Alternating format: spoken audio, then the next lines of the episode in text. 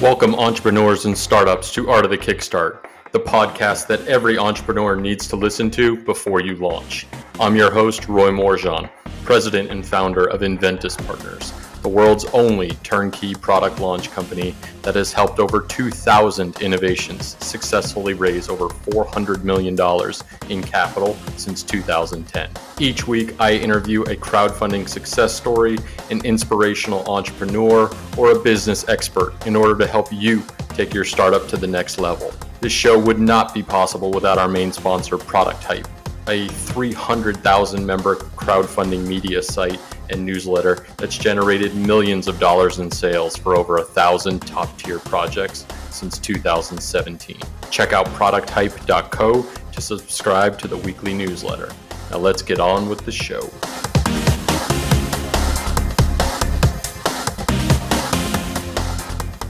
Welcome to another edition of Art of the Kickstart. Today I am super stoked to be speaking with Hannah Brennan and Mark Coombs, the founders of the Sleepout Curtain.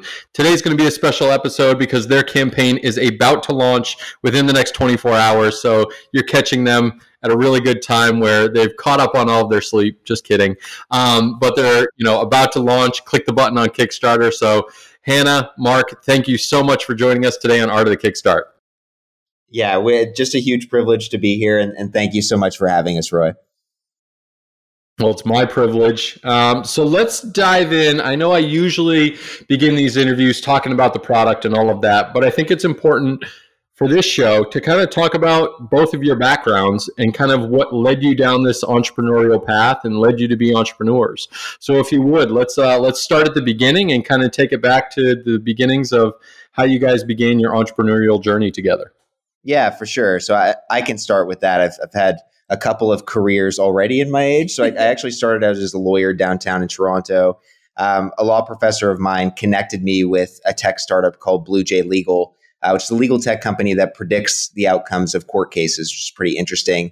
Anyway, I, I left law practice behind within two years of practicing because I, I was interested in A I technology and I wanted to get a sense of what the practice could morph into. Uh, that's where I ended up meeting Hannah. The rest is history there. We quickly moved to other tech positions, but really fell in love with the entrepreneurial nature of startups, uh, fast growing, lots of skills being learned. And so, yeah, went from Blue Jay to another legal tech startup, and Hannah and I got together during the pandemic and realized we wanted to create a company of our own. And and so we, we you know, we we had a couple different, we'll get into this more when we talk about the product, but we had a couple different ideas that we were sort of trying to figure out. And, you know, while we're, while we're reading about all these entrepreneurs that we really look up to and looking for the right idea, Mark is struggling to sleep every night because he's had insomnia for uh, pretty much his whole life. And, you know, we were staying in a rental apartment, so we couldn't install anything permanent. Darkness, light needed. Darkness was really important for Mark to get good sleep. And we had just like this awful time trying to make our room dark enough. And that's sort of how we decided to get started with Sleepout. It was such a headache for us for so long. We realized we could do better than everything that existed on the market. And, and that was what sort of came to us as the thing to finally take the leap. So let's talk about this thing, this idea, this inspiration. You know, what inspired you to then create the Sleepout Curtain, and then talk a little bit about the product, you know, as if I'd never heard it before? Yeah, so the inspiration is, as Hannah said, like I'm terrible to sleep next to, and, and Han had to deal with that, like literally using every method available to us. So we had tried every other product that existed. Most of them were for babies. We tried tinfoil, we tried garbage bags, we tried blankets, we tried jeans, uh, everything else. And we pretty much had to make this product for ourselves. And when we realized that a lot of other people also had this issue, not many people are as light sensitive as I am, but lots of people have children or just want to be able to darken a room when they travel or they rent. Or just um, scientifically, people sleep better in darkness. Yeah, all of that was critical. And so we prototyped and, and just kind of went to work. And, and Hannah was a huge part of that. Like at the beginning of this was just random blackout fabrics and attaching different forms of suction cups and, and just finding a way to make this work. So I just ran into this issue, uh, rented a beach house this past week for a much needed vacation with the family post COVID and all of that. bright sunshine all day. And right now, again, this is the longest days of the year, right?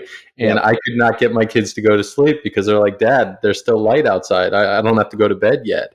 And I was so frustrated that the blinds didn't do it, you know, so I was just making this makeshift, you know, pulling comforters and trying to get them to stay. And then it's just a whole rigmarole of trying to get my kids to sleep, where this product that you guys have solved, I wish I already had.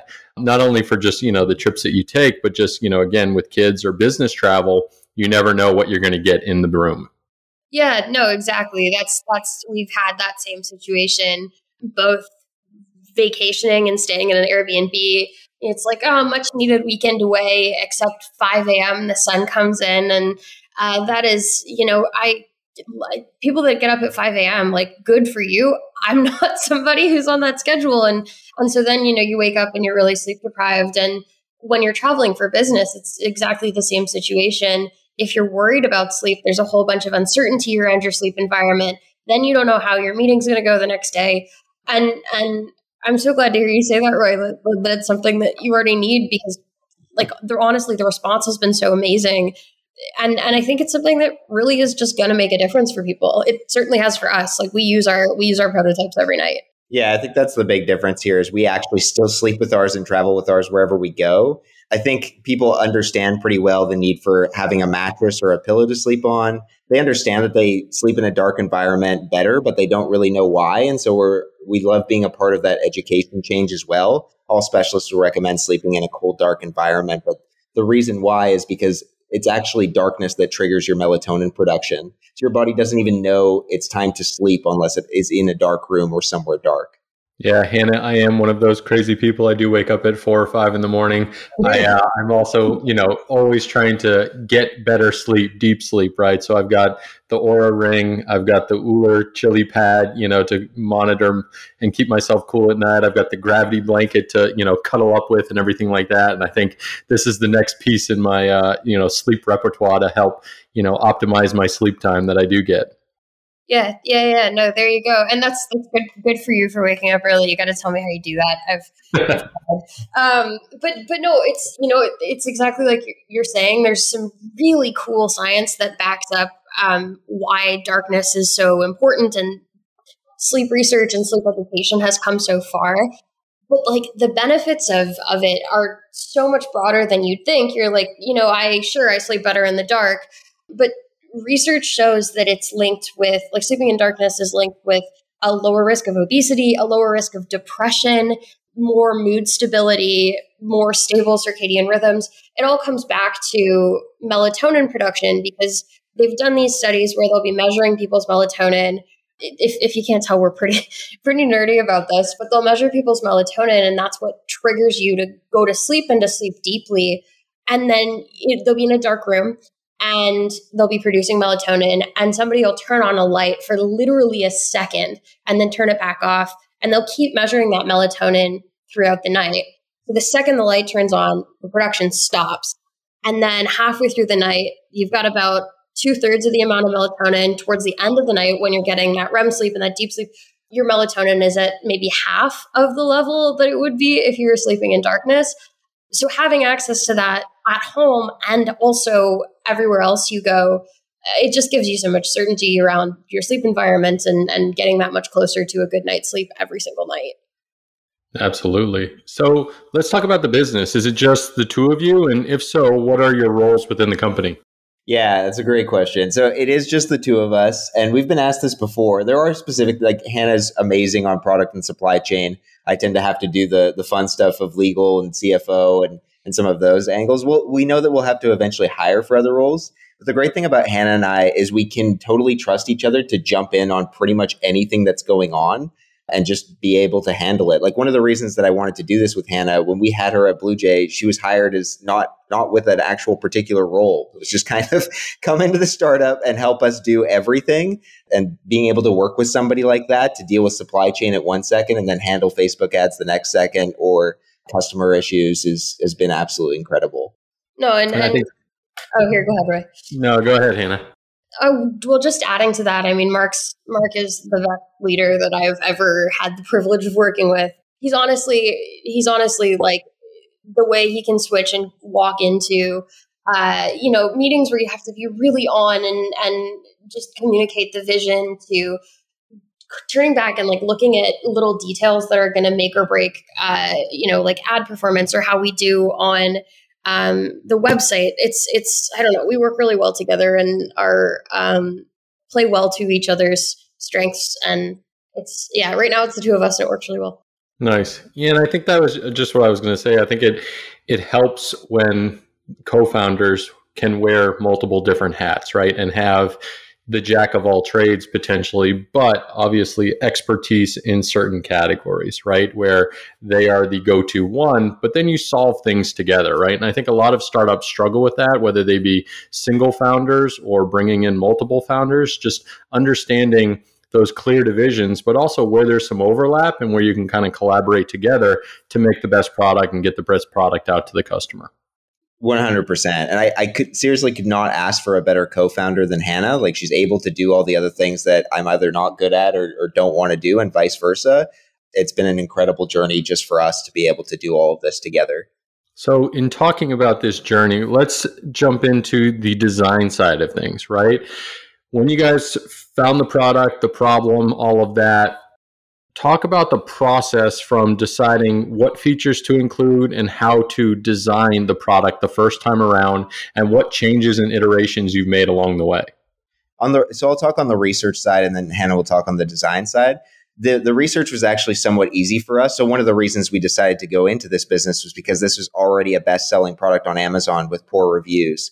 So we knew this is the best type of data you can get. Somebody who's willing to pay money to solve a problem and is still not satisfied at the end of it. So we just actually, our best data came from reading thousands and thousands of negative reviews. From there, we ran different tests to landing pages just to see if we added a couple of features that people kept complaining about. Our analysis showed there were two that mattered the most. One was, does it actually stay up for the whole night? Does it fall down? If it falls down, then, you know, you're going to be pretty pissed off if this is the reason you're waking up. The second one was, does it have light bleeds everywhere, meaning it's not effective in actually blocking light? So we ran a couple of tests, and we knew that those were the two design issues that we had to go to work to fix. And, and that was largely Hannah that did that. That's, that's very kind of you, Mark. I, uh, I, I mean, we, we were starting from personal experience and, and able to use that to figure out what data we needed to understand the problems. As far as product design goes, I mean, we started with the problems that we had to solve, and then it was sort of a, at first, a painful process of figuring out how to go about solving it. Both Mark and I have backgrounds in tech with software, so physical products were a big learning curve. But I think the biggest thing that we did, and this has been consistent in every aspect of the business, is just reaching out to other entrepreneurs who have solved these problems, who know more than we do, um, and who are experts in areas that we don't know. And that's been how we've made all of the biggest leaps as a business, and definitely in product development. We were introduced to our manufacturer through another entrepreneur. We figured out the locking suction cups. That was a that was a recommendation from somebody else who has a suction cup product. And same thing on blackout material. I mean, we we started by reaching out to one hundred percent blackout fabric companies in the States. There's only one that does this. And, um, you know, our questions got a lot better as we went along. Our prototypes got a lot more sophisticated as we started to learn even what what we were aiming for. So we figured out the suction cups. That was the first problem.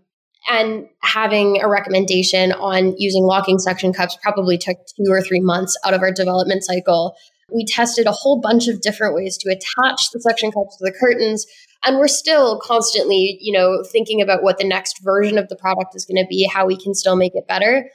And then over the past couple of months, we've been working with a manufacturer to get everything, you know, really perfect and, and get it to the best it can be for this version. So making it all fit together really well, making sure the experience is as easy and intuitive as possible, making our packaging look beautiful, and then getting the product here.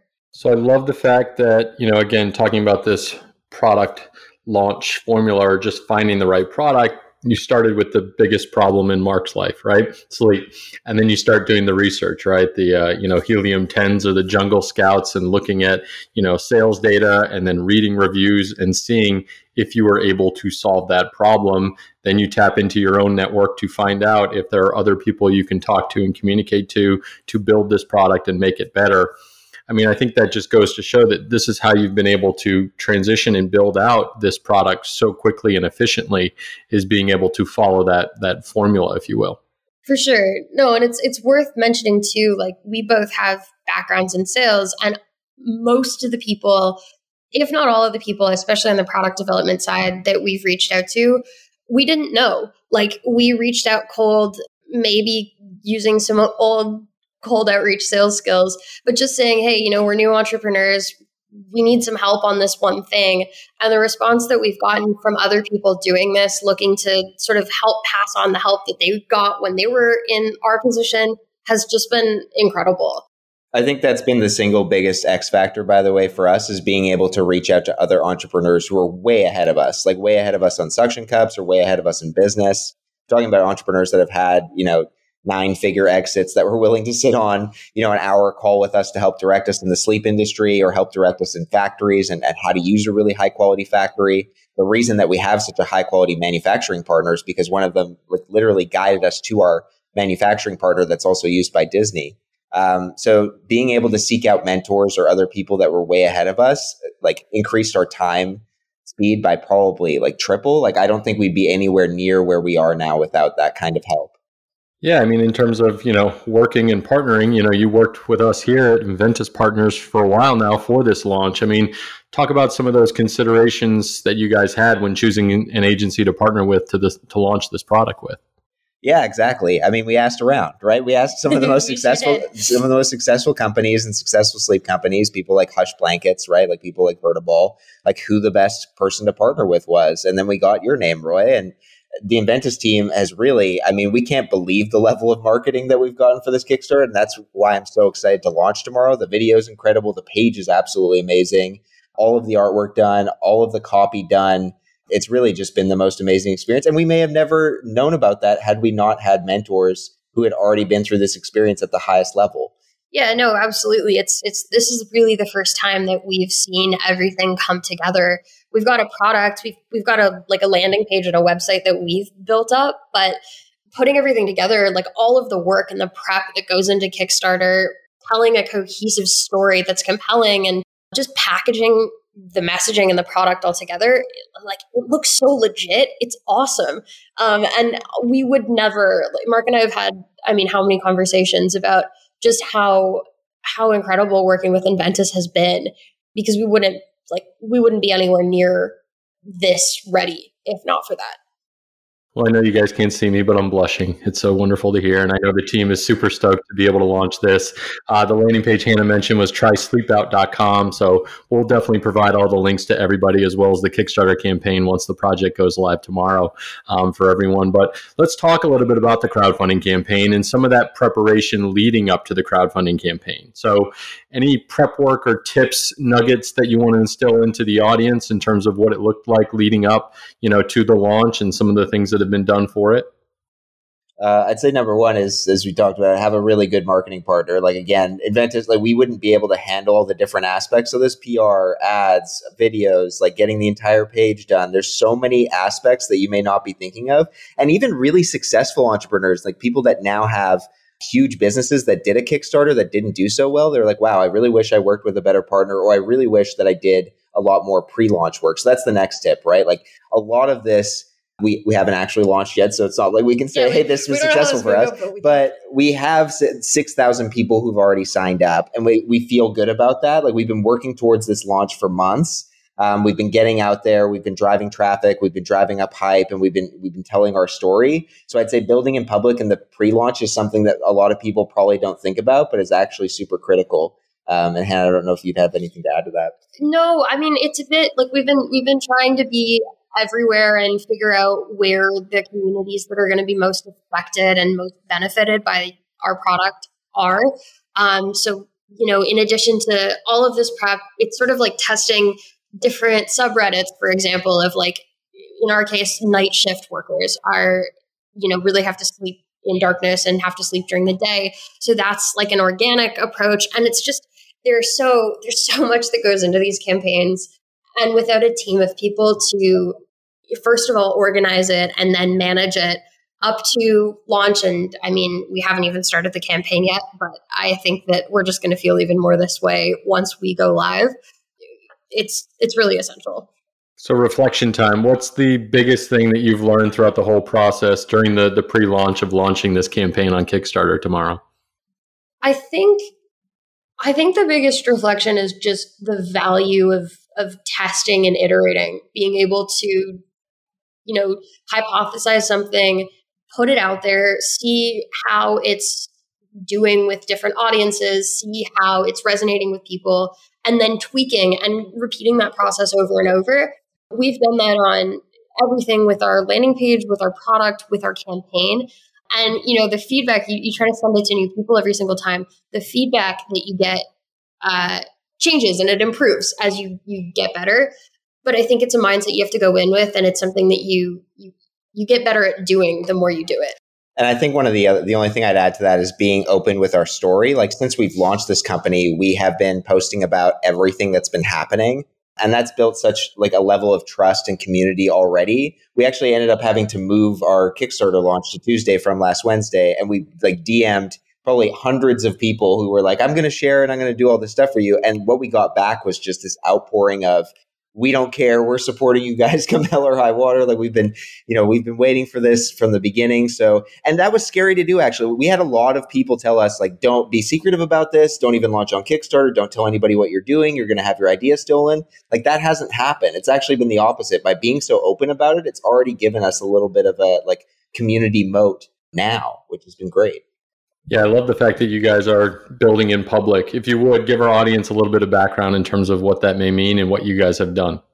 Yeah, so what bu- building in public means to me is you are open with your audience, and especially the people who are actually going to support you or buy your product, about the entire journey. And that's not just like really high-end Instagram photos of the beautiful product and everything at the end and, you know, how you're so successful. It's being honest about Um, the journey that you're going through, the choices that you're making as a company, what your brand is actually morphing into and what it stands for, how you're selecting people and how you're not selecting people. And I think that going forward over the next ten years, the most successful brands, at least in D two C, the ones that have real connections with their customers, kind of have to be that way. Like, people see through all of the general, like the really, like we we got our first video done and, and the product looks amazing. But if it was just all about like really flashy shots of the product, I don't think we would have one-tenth of the people that we have right now um, that are willing to help us. So I, I actually think that being open about your strategy and where you're going with everything is a, a source of potentially even a competitive advantage. And I think it's going to become even more and more critical for brands going forward, especially with new social causes that are becoming more important by the day. Especially for brands that are that are on Kickstarter, right? And are generally earlier stage. Like, I think if It would be it would be incredible and radical if you were to have like Microsoft or I B M building in public. It would work a little differently because they're so big. But for smaller brands, like, we are two people and people connect with other people. So humanizing the brand, being really open about, like Mark was saying, about our story, his story, uh, how nerdy we are about sleep. It just it, it comes off. I mean, I think as as genuine, people want to support it, want to root for the little guy and get behind us. And now we've got this incredible community of people that are excited about the product and excited for the launch. Indeed. Well, Hannah, you've queued me up perfectly for the launch round. Mark, you drew the short straw because you got the most sleep last night. You ready to go? Yeah, I'm ready to go. Let's do Let's this. do this. Uh, so what inspired you to be an entrepreneur? Yeah, for me, what inspired me to be an entrepreneur was I love creating things, and I love, um, I just love starting from zero. Like, one of the things that drew me to Blue Jay in the beginning was they had no revenue and nothing, and I, I just love the idea of building something from nothing. So if you could meet with any entrepreneur throughout history, who would it be? So am I am I picking a live person or dead person, or does it matter? I, I do have answers for both. Either or. Either or. Well, I, so if I'm picking dead, it's going to be Edison or Ford. And if I'm picking live, it's going to be Musk, which I'm sure you probably get ninety-nine percent of the time. But I'll give you the reason as to why. It's because I think the most important part of being an entrepreneur is to be able to see a, a reality that others can't see yet and hold on to that even as you're told over and over again, you're wrong. Like we've been told so much that, you know, this won't work and other people already have this. And and so when I think of Elon Musk or Thomas Edison, I think of people who have like really had to shift on a broader basis reality around space or electric car, cars or even the light bulb. Um, and I, I even think about Elon Musk in particular. What struck him, it struck me the most about him was his story about his heroes of spaceflight that actually all doubted him and his like honesty about that and pushing through that. Nice. So any books that you'd recommend to our listeners? I think there are a million books that you need to read if you're an entrepreneur, but a couple really critical ones that have made a massive difference for us. Measure What Matter, Measure What Matters by John Doerr. This is all about O K Rs in the early stages of Google. Could not be more critical when you're launching a business to do the right things daily and prioritize, because you literally have everything to do. Hannah and I routinely go to bed not having everything possible done, but we know we've done the right things. Um, and that's just the most critical. The other one I would say is Trillion Dollar Coach. It's a story all about Bill Campbell, who's a lesser known coach of Silicon Valley and talks about the soft skills or the other important things of building a company you may not think about. That is a great book. I've listened to that twice now on Audible. One of the few that I've listened to multiple times. Great read, great rec. Um, what advice would you give to a new entrepreneur, uh, inventor looking to launch their new product? I'd say one of the best things that you can do that's never been easier is to actually just test your idea using a landing page, using Facebook ads, and potentially Hotjar. That's when we really knew we were onto something. You can talk to people all day, and you absolutely should talk to people and do customer research and interviews. But there's nothing like actually watching a video of someone that you don't know going to a landing page and hit buy now on your product. It's the best possible data that you can have that you're onto something. And it probably will cost you with free trials like fifty bucks. You should be doing it. Nice. Great recommendation there. So what do you think are the top three skills that every entrepreneur needs to be successful? Yeah, I think number one is the ability to prioritize or focus. This is so critical because literally everything needs to be done in the early stages of the company. So if you are able to distill that chaos into two things that you're really happy to get done by the end of the day, I think you're going to see some success. The next one is the ability to negotiate or actually think about how to partner with people. And this comes at a time, right, when you're launching a business, you have your savings and not much else. You don't even really have a brand yet. So being able to actually talk to somebody about what's in it for both sides is going to be critical. And I think the last one is a relentlessness. You have to you have to be somebody, and this is why sales is helpful if you have a sales background, but you don't need to have a sales background. Like I was a lawyer who developed this. You need to realize that you're going to get a ton of rejections and be okay with that. Um, and be able to set that aside. So whether that's doing meditation or just getting used to getting rejected, you just have to prepare for it. Nice. Mark, what's one invention that's made your life easier? I love inventions. I, I, the one that I'm going to say is the the dome white noise machine. It's something that I do travel with everywhere. I'm a sleep crazy person that has every sleep invention, but this one's one that people may not think of. It's very simple. It's actually just a little machine that always gets flagged when I travel on an aircraft because it, it doesn't look that great, but it just It gives the perfect level of white noise, um, and that's helpful for any sleep environment. So mental notes, don't sleep near Mark and don't fly with Mark. Got it. All right, yeah. Last question, Mark. You're doing great. And I know we haven't launched the campaign yet, but uh, I'm still interested to hear your take on what does the future of crowdfunding look like? Oh, I think the future of crowdfunding is only going to get bigger and bigger and stronger and stronger. I think generally like even dealing with large banks and, and trying to talk to them to giving you capital, like thinking about some of these other entrepreneurs who are already successful. I, I think that traditional forms of financing for companies are going to be disrupted pretty heavily. I think crowdfunding is going to be a big part of that. I'm a big blockchain and crypto guy, so I, I think that, that those things are going to become pretty heavily involved in crowdfunding as well. And I'm seeing a decentralized future where people can fund projects from all over the world without having to go through banks or payment platforms. Absolutely. Well, Mark and Hannah, this has been amazing. This is your chance to give our audience your pitch, tell people what you're all about, where people should go, and why they should check you out. Okay. Yeah. We're we're Sleepout. So we're creating the world's best portable blackout curtain. We know because we sleep with it every night. Our curtain won't fall down and will block out all the light bleeds in your room. You should use it if you care about sleeping in the dark and care about getting a better sleep. And Hannah, you should add to that. I mean, everybody needs to sleep. It's something that every single person who is alive has in common. Um, your day is better when you have a better sleep, and we can help you have a better sleep, whether you are a new parent, putting your kid down for a nap, whether you're a shift worker who's working nights, whether you're renting your apartment, staying in university housing, just trying to have a nice vacation. Sleepout is the kind of thing, like once you start sleeping with blackout curtains, you won't go back. Ours actually work better than regular blackout curtains, and you can bring them with you everywhere. So we love for you to check out the campaign and help you sleep better. Absolutely. Well, audience, thanks again for tuning in. Make sure to visit art of the kickstart dot com for the notes, the transcript, link to the active campaign, and everything else we talked about today. And of course, got to thank my crowdfunding podcast sponsors, The Gadget Flow and ProductHype. Mark and Hannah, thank you so much for joining us today on Art of the Kickstart. Thank you. It was a pleasure, Roy. Thanks, Thanks so much, us. Roy. Thanks for tuning in to another amazing episode of Art of the Kickstart, the show about building a better business, world, and life with crowdfunding.